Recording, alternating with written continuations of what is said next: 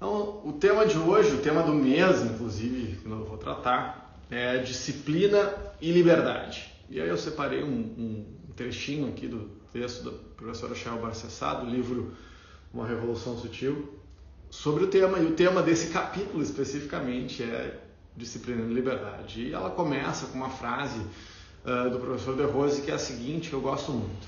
A liberdade é o nosso bem mais precioso. No caso de ter de confrontá-la com a disciplina, se esta violentar aquela, opte sempre pela liberdade.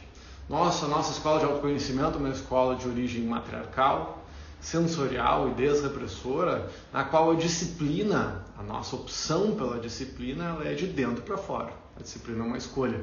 Não tem um disciplinador, não tem alguém impondo disciplina uh, uh, de fora para dentro, ou seja, você que é um estudioso do autoconhecimento, não, vai ter em mim, professor ou seu instrutor, alguém te disciplinando.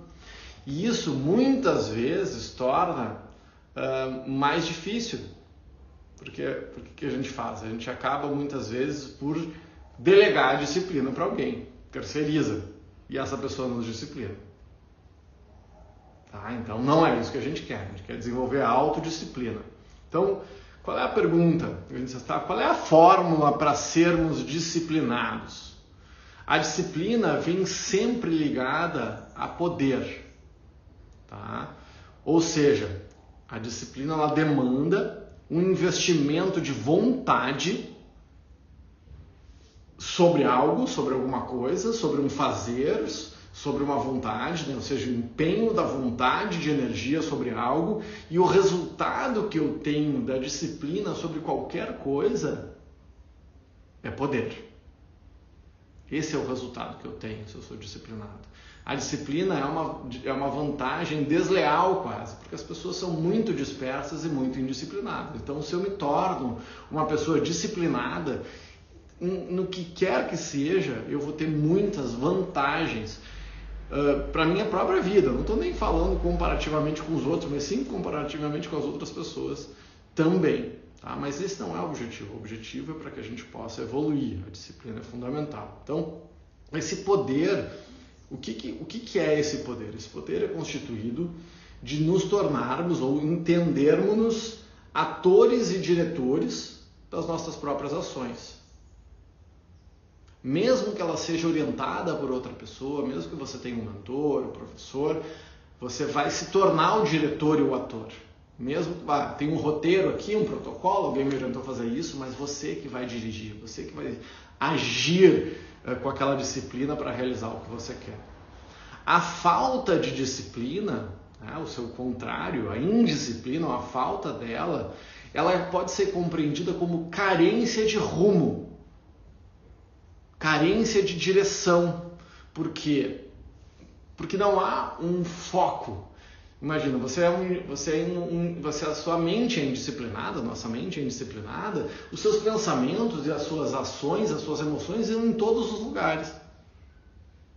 Elas estão dispersas em tudo que é lugar. No momento que você é disciplinado, você concentra numa direção e fica mais forte. Então você centraliza, você concentra a sua ação, o seu agir de forma disciplinada. Então todos os dias, durante uma hora, eu vou tocar violão, eu vou aprender a tocar violão. Todos os dias eu vou fazer isso, eu vou tornar uma pessoa disciplinada. Invariavelmente, em algum momento, você vai ter o poder de tocar. Você vai conseguir fazer isso.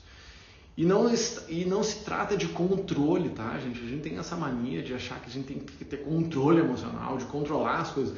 Controle é a fórmula mais fácil da infelicidade, tá? Porque ânsia de controle, além de trazer miséria para você, porque a, porque a natureza humana não se controla, se, se, se faz gestão da natureza, você ainda causa sofrimento para as pessoas à sua volta. Tá? Controle não é uma boa. Talvez no curto prazo pode ser para a gente não matar ninguém, mas fora isso, no médio e longo prazo, ânsia de controle só traz sofrimento. Então não trata uh, de, de, controle, mas sim de nós uh, aproveitarmos uma inigualável liberdade, fruto de três coisas. O professor Shell traz, que é desejo, decisão e execução. Desejo, desejo, decisão e execução. Ah, ou seja, eu entendi que eu quero alguma coisa, entendi. Eu tenho desejo de fazer. Eu decidi que vou fazer. E aí eu executo. Em geral, gente, nós temos coragem, muita coragem para começar.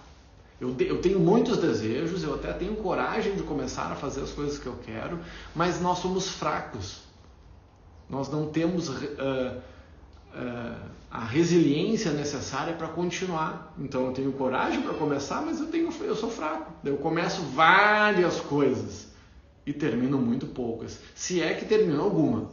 Por quê? Porque o primeiro empecilho a minha disciplina é colocada à prova. Ah, não era para ser, não tá fácil isso. Não, mas se fosse fácil, não chamava vida, não chamava autoconhecimento, chamava miojo.